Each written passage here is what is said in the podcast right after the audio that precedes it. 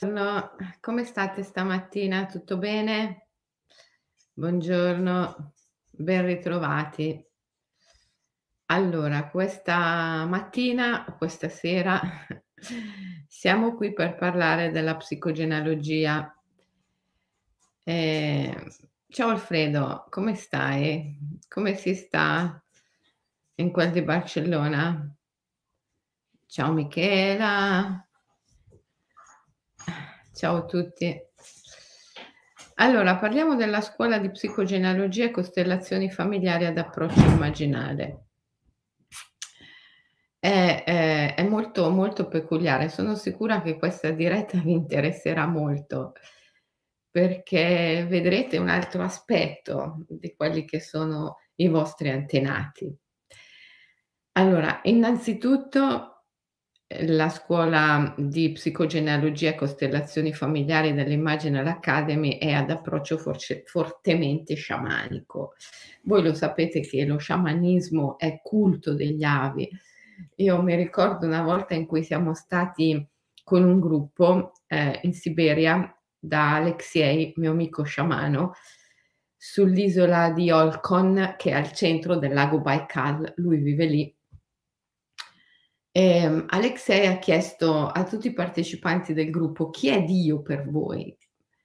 E loro loro hanno risposto tante cose. Dio è, ehm, la natura, Dio è la grande madre, Dio è la l'anima del mondo, ta tante cose diverse, originali anche.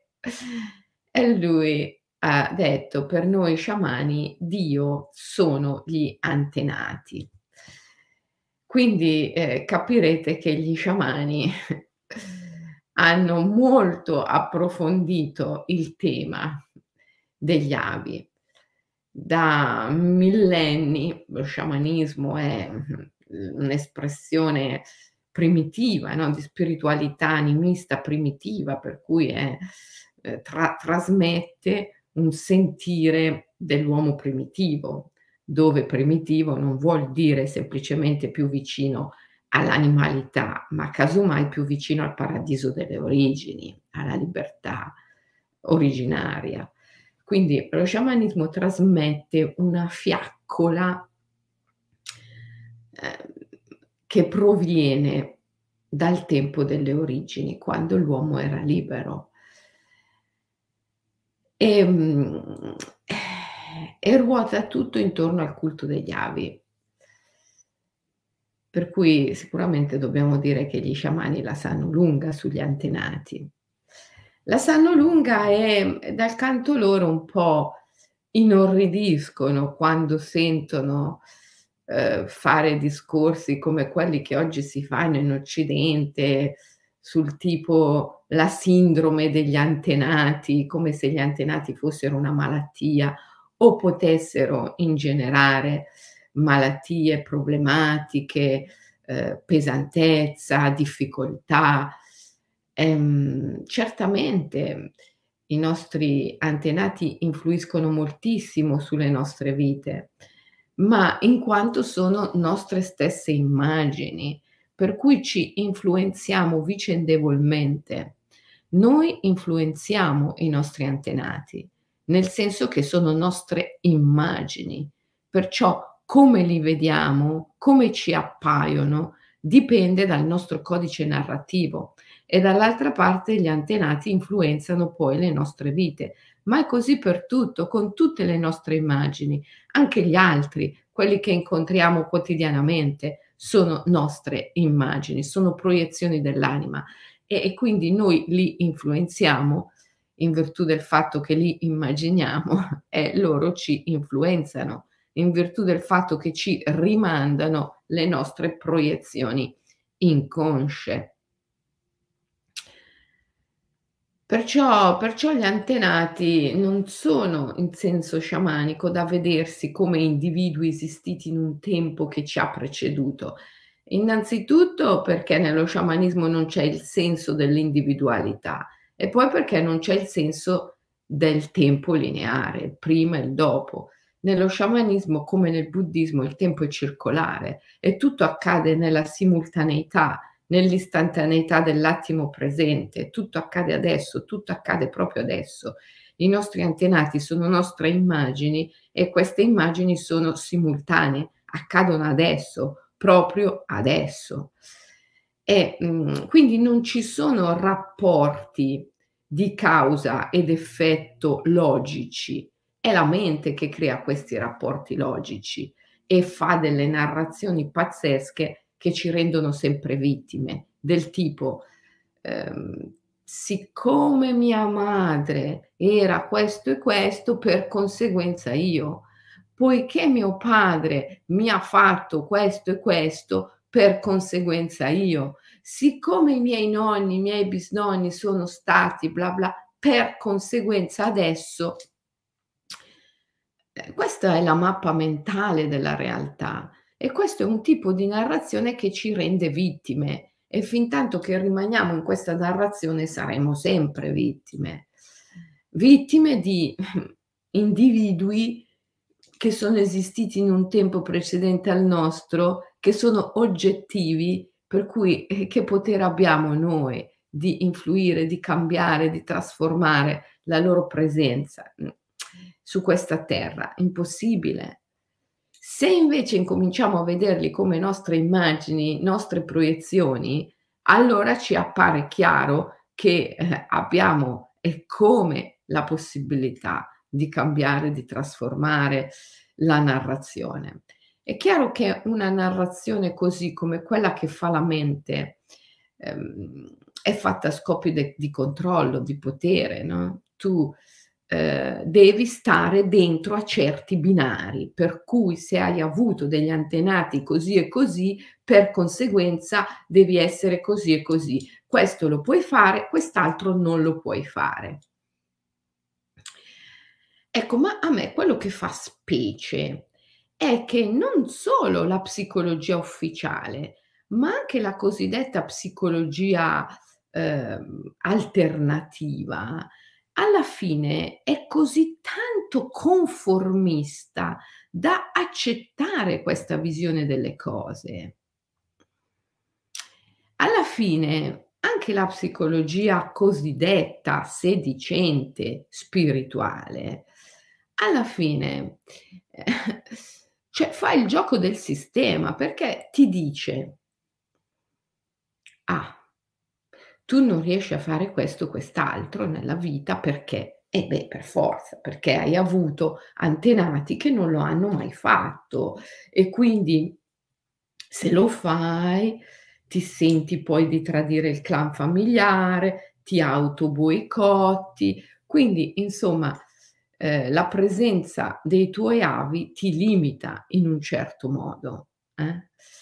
E quindi poi la psicologia eh, si rivolge a mh, mhmm, liberarti da questa influenza presumibilmente nefasta che gli avi hanno su di te. Ma il vero atto rivoluzionario è quando tu comprendi che ciò che ha un'influenza veramente nociva su di te non sono i tuoi antenati, ma è il codice narrativo, il codice con cui tu te li narri, con cui tu narri la relazione con i tuoi antenati. E questo codice narrativo, che è un codice di valori, è indotto dalla matrix, dal sistema. Allora, una vera psicologia rivoluzionaria, una vera psicologia che ha a cuore la libertà, del, dell'uomo, una vera psicologia che ha a cuore la nostra realizzazione, la nostra liberazione e la nostra felicità, deve essere una psicologia ribelle, una psicologia rivoluzionaria che si occupa di guarirti dalle categorie sociali, dai valori sociali, dal codice sociale che ha introiettato e attraverso il quale tu vedi i tuoi antenati e te li racconti. e questo è quello che facciamo nella scuola dell'Imaginal Academy, un grande atto di ribellione che ci libera e che ci risolve, perché fintanto che non ci decidiamo a compiere quest'atto di ribellione, non ci risolveremo mai, non ci libereremo mai, saremo sempre vittime di qualcosa, saremo eternamente pazienti, allievi, studenti, sempre lì a dover guarire qualcosa cambiare qualcosa di sbagliato che c'è in noi o nei nostri antenati o imparare qualcosa che ancora non abbiamo imparato. Ma questo è il sistema che ci vuole così.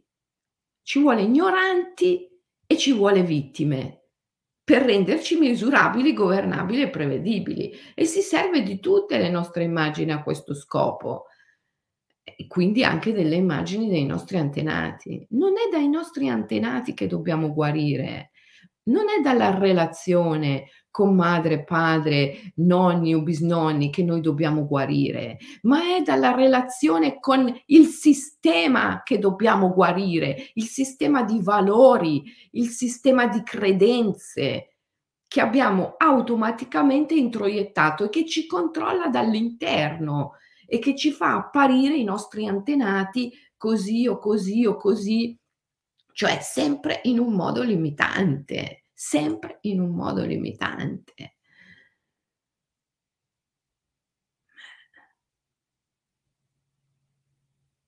Dobbiamo passare da un'altra parte rispetto a, quell'unico binario in cui la società, la cultura dominante vuole farci andare, perché se noi continuiamo a stare su quel binario non ci realizzeremo mai. La cultura dominante non ha lo scopo di renderci realizzati, felici, ma quello di controllarci. Quindi noi dobbiamo riuscire a trovare un sentiero diverso da quello che tutti gli altri percorrono. Vuoi la libertà? Vuoi la realizzazione? Vuoi smetterla di avere sempre qualcosa che non va, qualcosa di sbagliato, di malato, di imperfetto? Eh, devi trovare il sentiero che tutti gli altri non percorrono. E questo è il sentiero immaginale. Ci sono tanti sentieri wild, tanti sentieri selvaggi che tutti gli altri non percorrono. Sicuramente l'immaginale è uno di questi ed è potentissimo, grandioso. Poi alla fine tutti questi sentieri wild, tutti questi sentieri ribelli, si incontrano in un certo punto e diventano un unico grande percorso meraviglioso.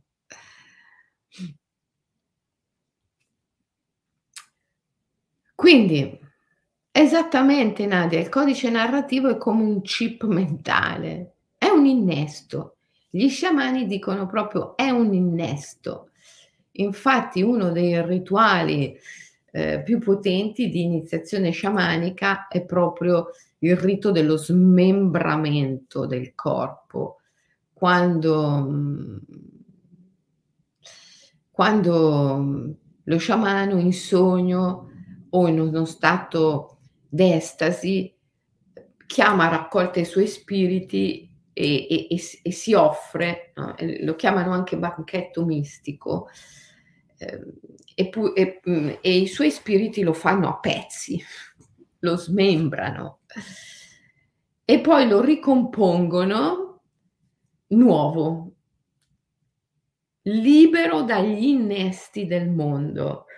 Al massimo gli mettono dei cristalli di potere, gli innestano dei cristalli di potere.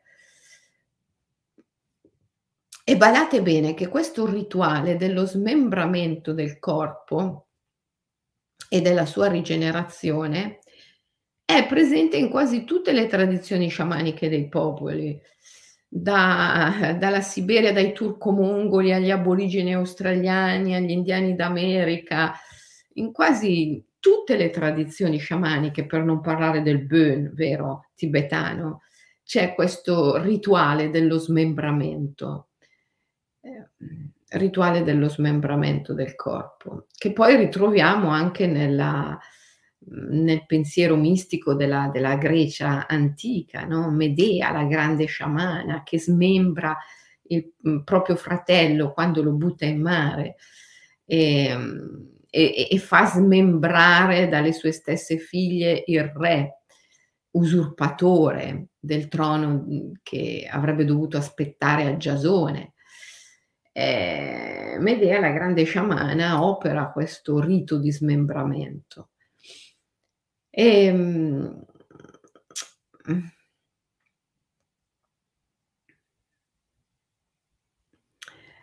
Okay, quindi cosa facciamo nella scuola di psicogenealogia e costellazioni familiari ad approccio immaginale?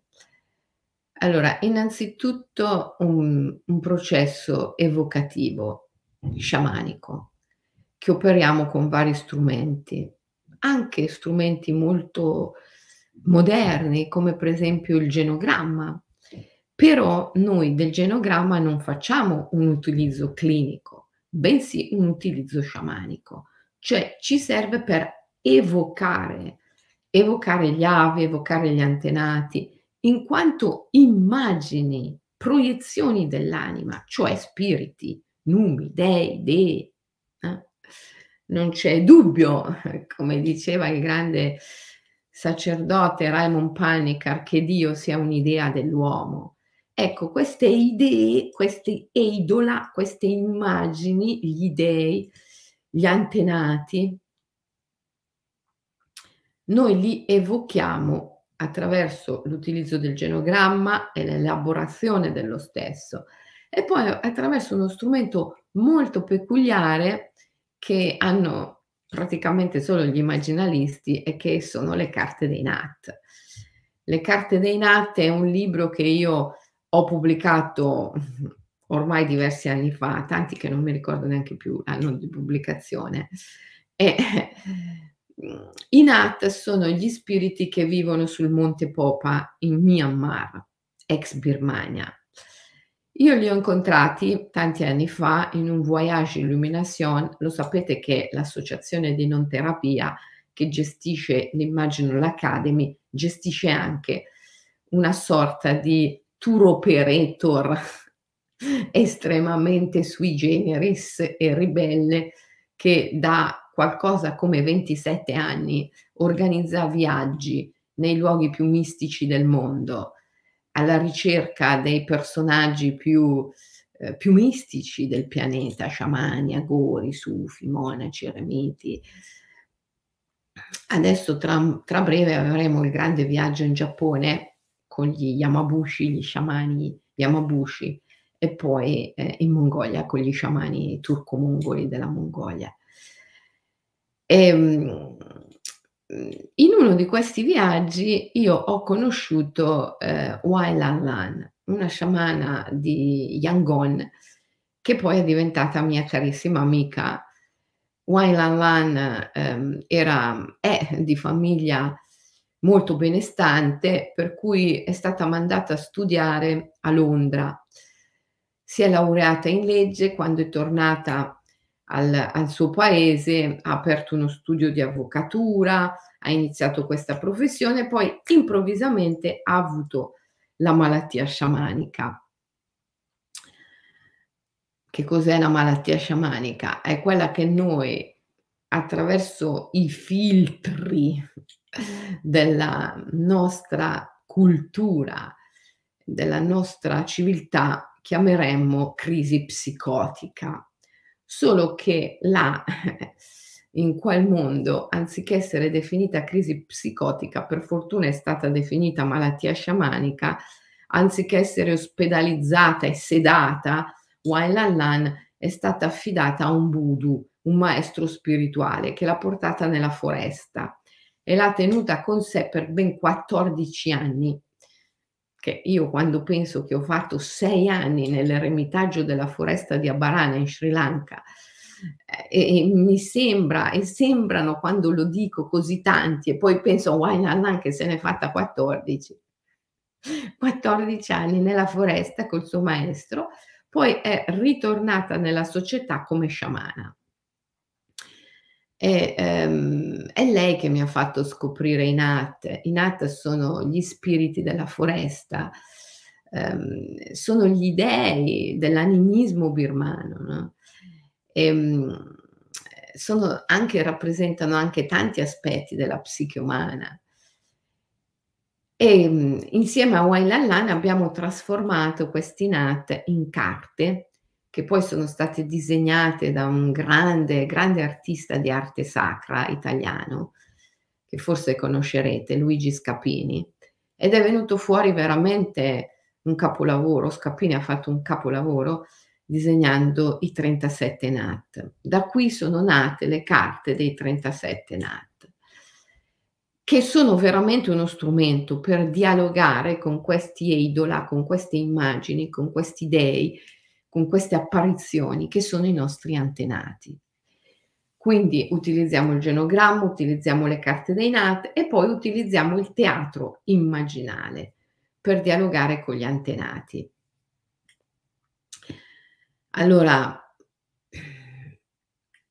che cos'è il teatro immaginale? Il teatro immaginale non è tanto una messa in scena, quanto ancora una volta un processo evocativo.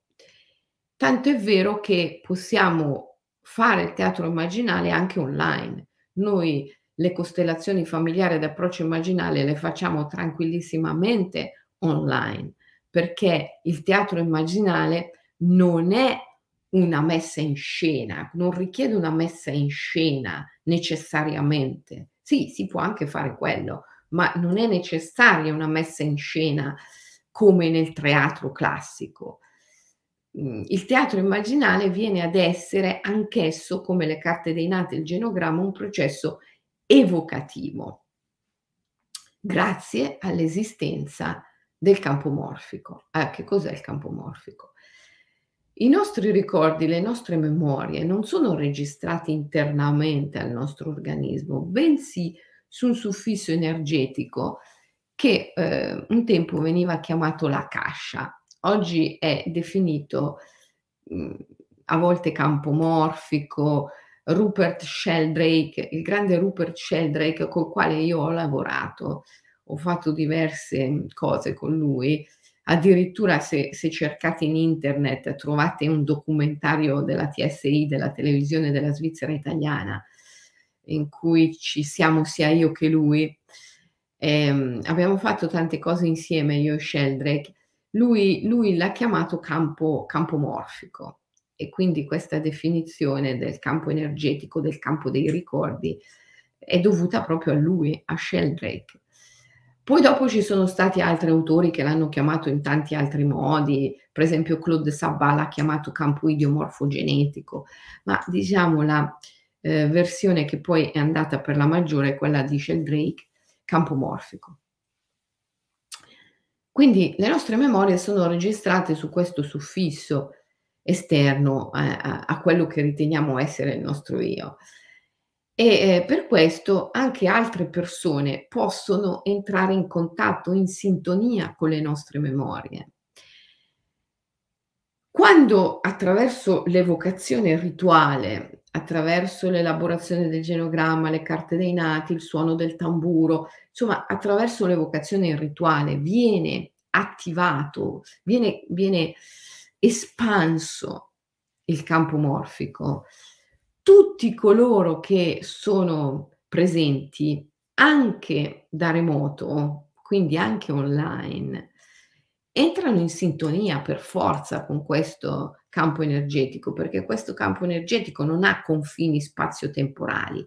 Ci siamo appena detti che il tempo e, e quindi per conseguenza anche lo spazio è una mhmm, produzione mentale, è un'illusione mentale, come dicono i buddisti è citta mai, è un inganno della coscienza che la mente opera a fini del controllo e del potere quindi non è che possiamo pensare, vero, che il campo morfico sia limitato da confini di spazio e di tempo. Eh.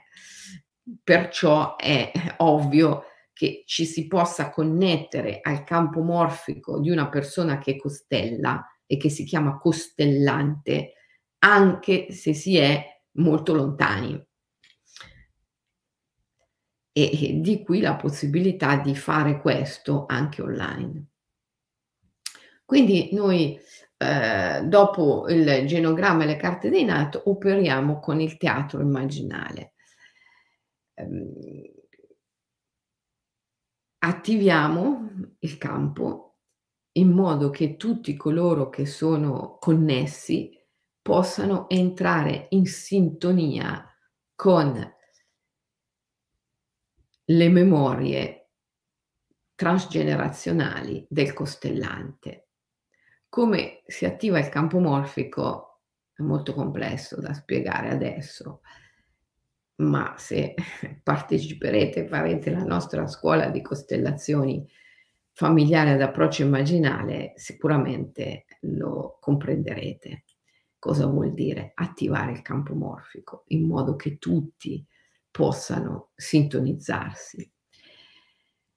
E a questo punto tutti coloro che sono sintonizzati sentono, vibrano in sintonia col costellante e canalizzano per lui dei messaggi da parte degli antenati. E questo è sempre un momento estremamente commovente perché il costellante ha proprio la sensazione precisa di parlare con i suoi antenati. È, avviene un rito di purificazione che è una catarsi emotiva straordinario. A questo punto, attraverso questo dialogo immaginale, che è un dialogo poetico con gli antenati, viene fuori la vera narrazione, cioè non più la narrazione che il costellante si fa da una vita dei suoi antenati, della sua famiglia, eh, mio padre era, per conseguenza io, mia nonna ha fatto, di conseguenza mia madre, poi di conseguenza io e di conseguenza i miei figli, no. Non è più questa narrazione vincolata dal pensiero dualistico, logico-razionale che ha come scopo il controllo, ma è la narrazione vera, quella dell'anima, che è sempre una narrazione poetica. L'anima, la psiche, ha una struttura poetica e la sua narrazione è poetica e quindi è mitica, mitologica. Perciò alla fine viene fuori il mito che il costellante mette sulla scena della vita vivendo. E questo è un momento di guarigione meraviglioso.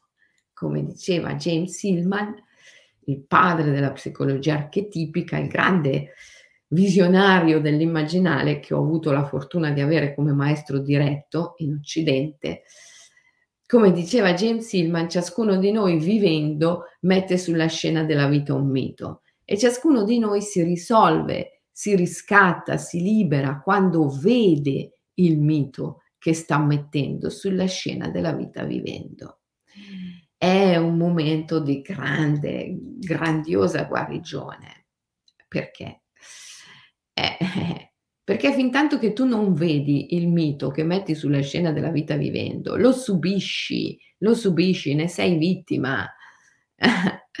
e quindi neanche eh, te ne puoi liberare, devi continuamente ripetere, ripetere, ripetere, ripetere, ripetere sempre le stesse emozioni, quelle emozioni contenute nel tuo mito che poi sono, sono, sono idola, sono gli dèi e sono anche gli antenati, no? cioè ripeti, ripeti, ripeti emozioni che hanno vissuto anche i tuoi antenati e, ehm, e non sei libero, non sei libero, cioè sei, sei obbligato a questa ripetitività che diventa coerciva.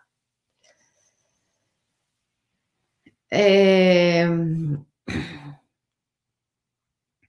cosa dici Nadia? Si può fare anche se non si sa tanto degli antenati? Certo, anche se non sai nulla. Perché? Perché la costellazione immaginale d'approccio eh, immagina- la costellazione familiare ad approccio immaginale è un processo evocativo, cioè tu evochi evochi, quindi quello che non sai viene fuori perché viene evocato, viene evocato. Quindi non è che c'è bisogno di avere chissà quante, chissà quali informazioni sugli antenati, anche perché ragazzi, cioè le informazioni sono sono la mappa mentale, quelle che noi chiamiamo informazioni sugli antenati. "Ah, ecco, mia mamma mi ha detto che mio nonno mio papà mi ha detto che mia nonna, ah, ecco adesso io so che la zia, ah, prima non lo sapevo, guarda" cioè, ma è la narrazione mentale, è sempre la narrazione mentale. In realtà nulla è mai accaduto, nulla sta per accadere, nulla accadrà mai. È la mente che si fa una narrazione. Tutto viene immaginato dall'anima, sempre in un eterno qui e ora, sempre in un attimo presente l'anima immagina. E questa immaginazione ha una struttura poetica, cioè mitologica. Ehm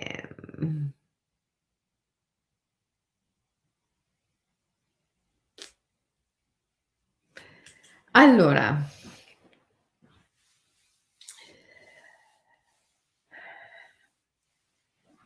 dopo che Abbiamo attivato il campo morfico e che tutti coloro che sono presenti anche a distanza, online, entrano in sintonia, per cui il costellante riesce a dialogare con i suoi antenati.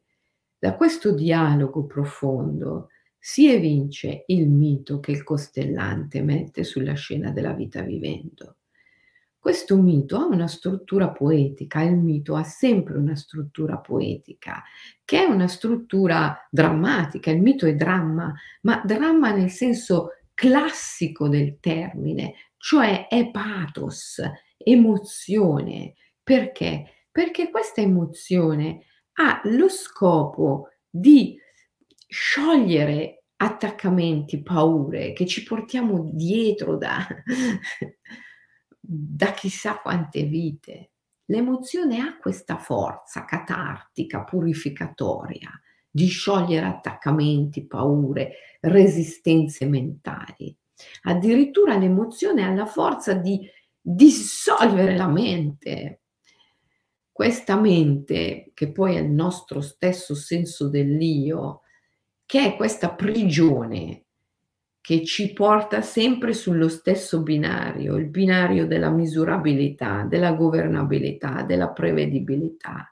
L'emozione è sempre pura energia, pura forza, che ha questo potere di eh, spegnere la mente. Allora, quando il costellante vede il mito, ha un'esperienza emotiva, poetica, animica, così forte, così profonda, che la sua mente si frantuma. Tutta la sequenza logica dei, tuoi, dei suoi pensieri, sulla quale lui ha costruito tutto il suo divenire, si atomizza, esplode. È come Osho, il buon Osho, Paragonava questo a un orgasmo cosmico, no, perché anche un orgasmo è una frantumazione di tutta la sequenza temporale, mhmm, mentale. Ecco, è un'esperienza emozionale così forte da essere paragonata a un orgasmo cosmico, una frantumazione, un'atomizzazione di tutte le credenze mentali sulla base delle quali si è costruita la nostra vita, la nostra quotidianità. A questo punto tu sei libero, libero.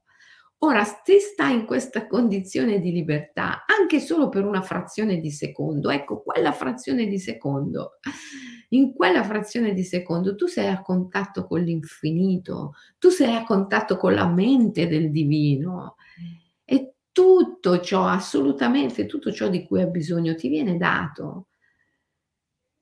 Poi magari la mente riprende possesso, il senso dell'io ritorna, ma nulla potrà mai più essere come prima. Eh, perché tu hai nuove energie, nuove informazioni, nuove conoscenze. Sei stato a contatto con il Dharmakaya, il divino, la mente del divino. Nulla potrà più essere come prima. Questo contatto ti dà la forza di rompere tutti i vincoli della matrix, del condizionamento. Da quel momento lì in poi ti è chiarissimo che ciò che è da curare non è la tua storia, i tuoi antenati, la tua relazione con i tuoi antenati, ma la tua relazione con la società, con la cultura dominante. Ti rendi conto che la vera malattia, il vero guaio è quello non quello che ti sta alle spalle. È da lì che incominci ad essere un vero uomo, è da lì che incominci ad avere la possibilità di avere un vero successo, perché la pianti di lamentarti, la pianti di vedere tuo padre, tua madre, i tuoi antenati come poverini, però loro sai, ah, oppure che malvagi, poverini o malvagi o sbagliati o... Eh, se tu continui a vederli così, i tuoi antenati, continui ad avere alle spalle un grande peso che ti tira giù, ti tira giù, ti tira giù. E invece attraverso la costellazione immaginale fai un salto quantico, ti risvegli e incominci a capire che quello che è sbagliato non è il tuo padre o il tuo nonno o la tua bisnonna perché hanno fatto questo o quello, eh, ma è il codice sociale che ti è stato impiantato e attraverso il quale tu vedi il tuo padre, tua madre, il tuo nonno e bla bla. E quindi inizi a ribaltare tutto. E su questa strada io non ti posso dire quando né come, ma di sicuro, infallibilmente, impeccabilmente, irreversibilmente ti troverai sveglio e libero. E questa è la più grande conquista. Questa è la più grande conquista.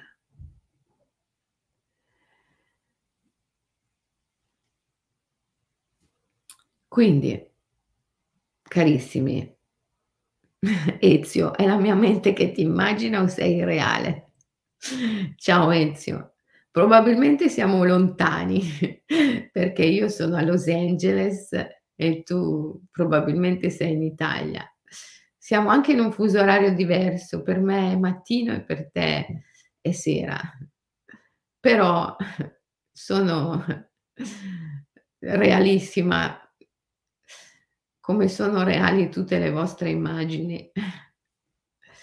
Cioè, le immagini sono vere, reali nel senso di vere. I vostri antenati sono immagini, sono vere. Il che non vuol dire che siano oggettive, cioè che non siano immaginazioni. Le immaginazioni sono vere, ma non sono oggettive, non sono sostanziali. Mi spiego. Reali ma non sostanziali.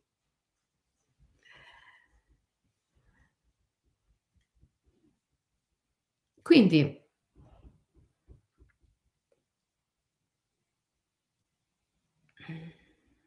Cosa dici Nicoletta? È, stata, è stato l'insegnamento più grande che mi hai dato. Ribaltare l'immagine dei miei antenati mi ha liberato da tante catene. Certo Nicoletta, eh, ma sempre Alexiei, il mio amico sciamano, quello che vive sull'isola di Olcon, al centro del lago Baikal. A proposito, vi siete iscritti allo Shamanic Yoga Lip che è appena iniziato? È un programma completamente gratuito. Questi sciamani eh, siberiani si, si, danno tanto da fare per fare insieme a noi lo Shamanic Yoga Lip, fanno titolo totalmente gratuito, anche noi come accademia ci spendiamo a titolo totalmente gratuito, almeno iscrivetevi, no, fatelo.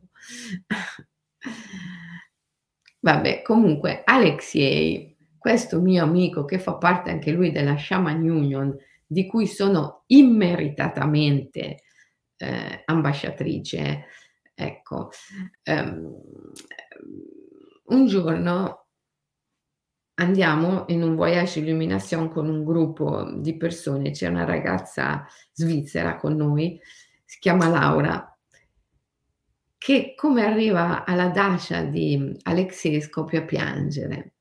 Dici: "Ma perché?"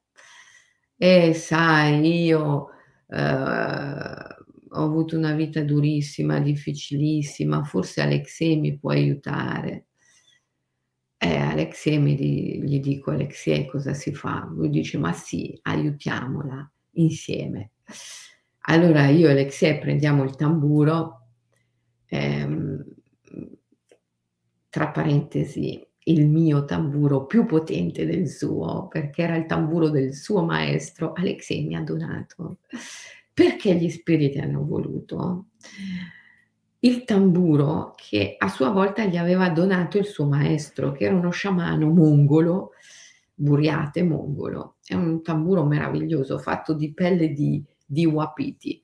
E me l'ha donato proprio in quella in quell'occasione, per cui allora ce l'avevo lì con me in in Siberia e adesso lo tengo religiosamente a casa, anche perché è talmente grande, immenso, che l'ho trasportato una sola volta dalla Siberia a a alla Svizzera e poi non l'ho più non l'ho più portato in viaggi così lunghi, lo porto a volte in certi in certi seminari, ma raramente. Potete vederlo, ehm, nelle carte del drago immaginale. Nelle carte del drago immaginale ci sono delle ehm, delle foto in cui io io ho in mano questo tamburo. Per esempio nel mhmm, nella carta, mhmm numero, non mi ricordo il numero, ma è l'amante Ctonio. Nella carta dell'amante Ctonio io ho il tamburo, ehm, questo tamburo grandioso in mano. Ce l'ho, lo tengo a casa in Svizzera, ehm, nella mia casa nel bosco e vi assicuro che a volte quel tamburo suona da solo pazzesco, da da far venire i brividi, suona da solo. Vabbè, comunque ci mettiamo con i tamburi e Laura incomincia a raccontare la sua storia. Ah, io ho avuto una nascita difficile, violenta, la nascita violenta, perché mia madre non voleva lasciarmi andare. E poi quando ero adolescente ho sofferto tantissimo perché io volevo andare, fare e mia madre non mi lasciava mai andare. Addirittura ho tentato il suicidio. Ho riempito d'acqua il lavandino e ho messo dentro la testa. Ehm, e insomma, in virtù di questa madre che non sapeva lasciarmi andare. Io non ho potuto fare gli studi che volevo, non ho potuto diventare quella che volevo, non ho potuto realizzarmi come volevo. A un certo punto ho iniziato a fumare, a mangiare in modo smodato, a bere in modo smodato. Sono diventata alcolista, eh, tabagista e alla fine mi sono ammalata, mi è venuto un cancro, però lo benedico perché quello è stato l'inizio del mio cambiamento e, e poi ho incontrato Selene e adesso sono qui. Aiutatemi. Al che sull'isola di Orcon stava arrivando il tramonto e lì è meraviglioso la luce del tramonto su, sulle, su queste rocce che degradano nelle acque del lago, rende tutto dorato, meraviglioso. Poi era anche inverno, il lago Baikal era tutto ghiacciato, meraviglioso. Suoniamo i tamburi, evochiamo gli antenati della nostra Laura.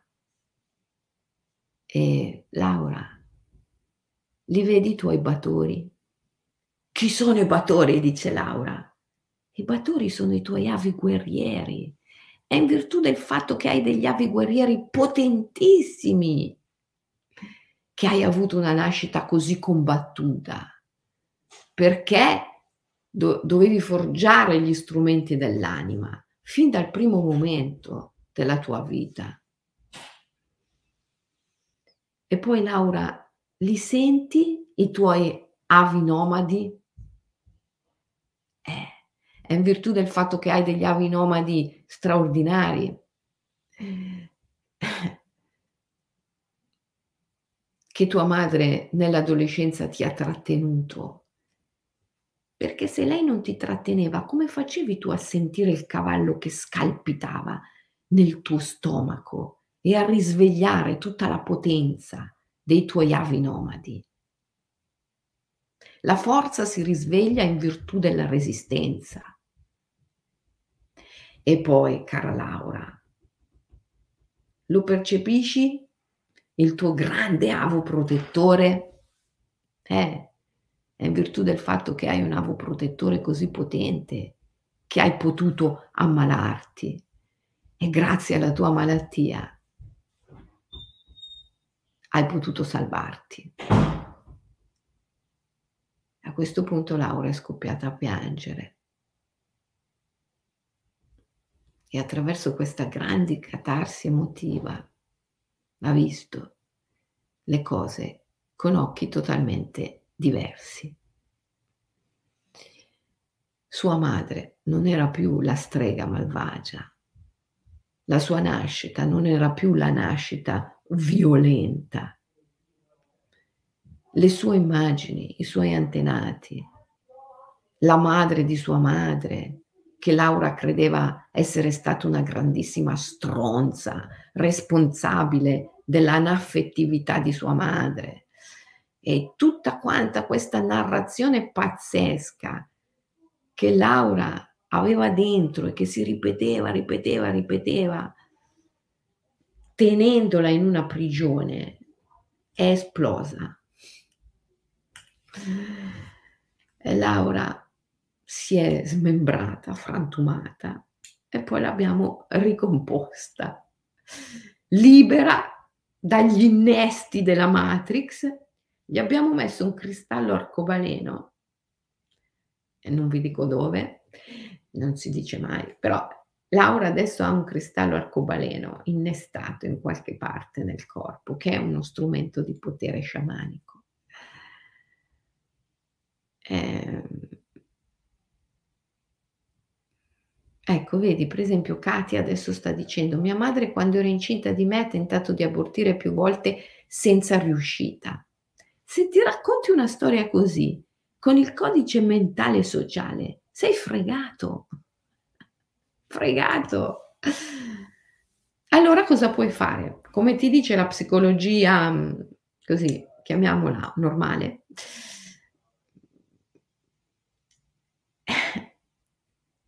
devi curarti, devi curare questo dolore, questa psiche ferita dal fatto che tua madre non ti voleva e tua madre rimane quella che non ti voleva.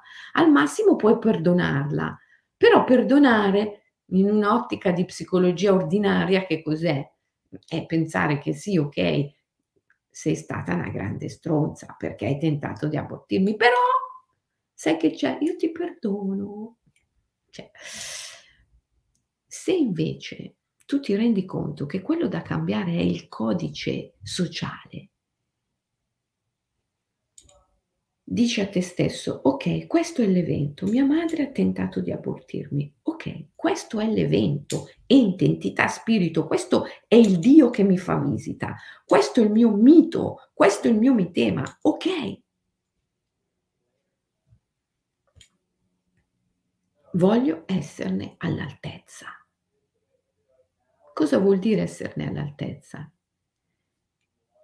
Ripulirsi dal codice narrativo sociale, che è un codice moralistico, bene, male, giusto, sbagliato, smetterla di pensare che l'evento sia male, sia sbagliato, sia nefasto e incominciare semplicemente ad averne consapevolezza, una consapevolezza pura, limpida, cristallina, libera da ogni giudizio. So che mia madre ha tentato di abortirmi. Questa è una mia immagine. In verità nulla è mai accaduto, nulla sta per accadere, nulla accadrà mai, perché la sostanza di tutte le cose è la vacuità. È una mia immagine. Mia madre ha tentato di abortirmi.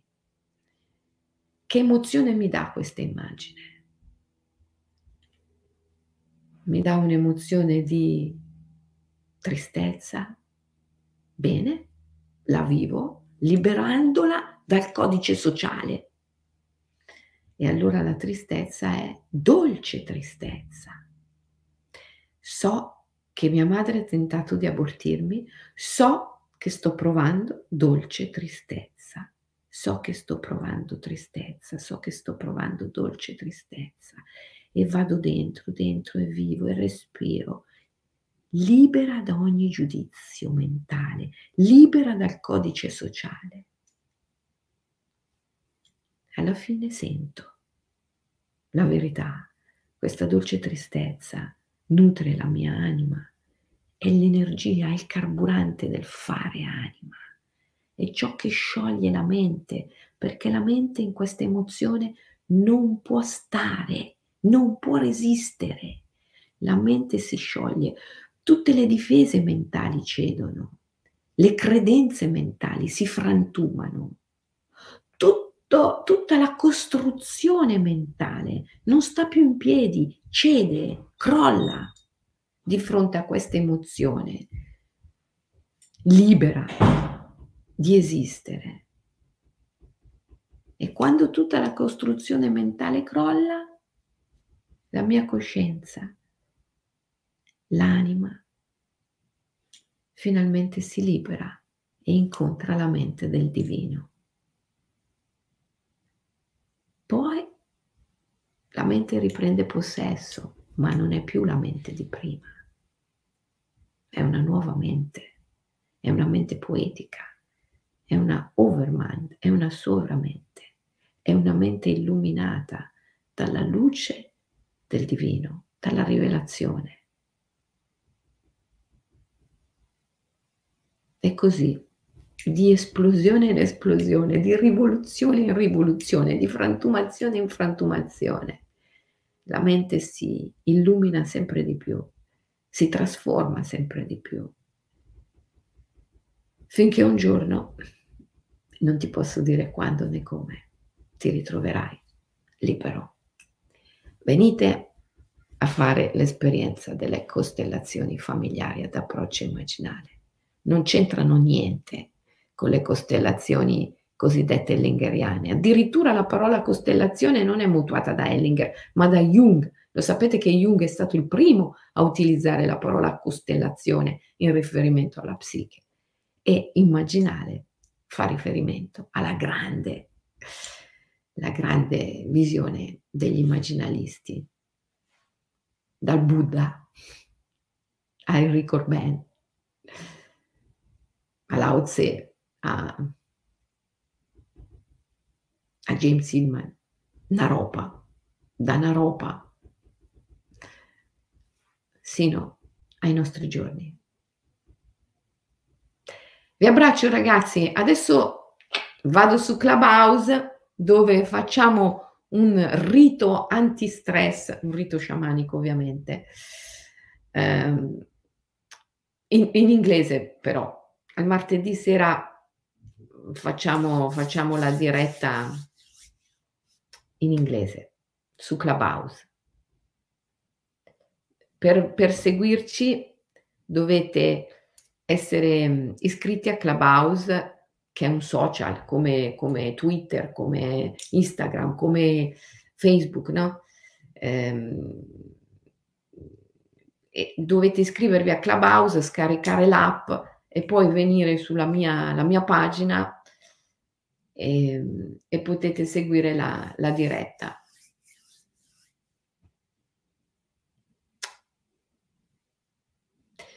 E, ehm, e che altro vi devo dire? Boh, vi dovrei dire un sacco di cose, ma mm, scrivete, scrivete a Morgan, ve le dice lui. Ciao ragazzi, vi abbraccio.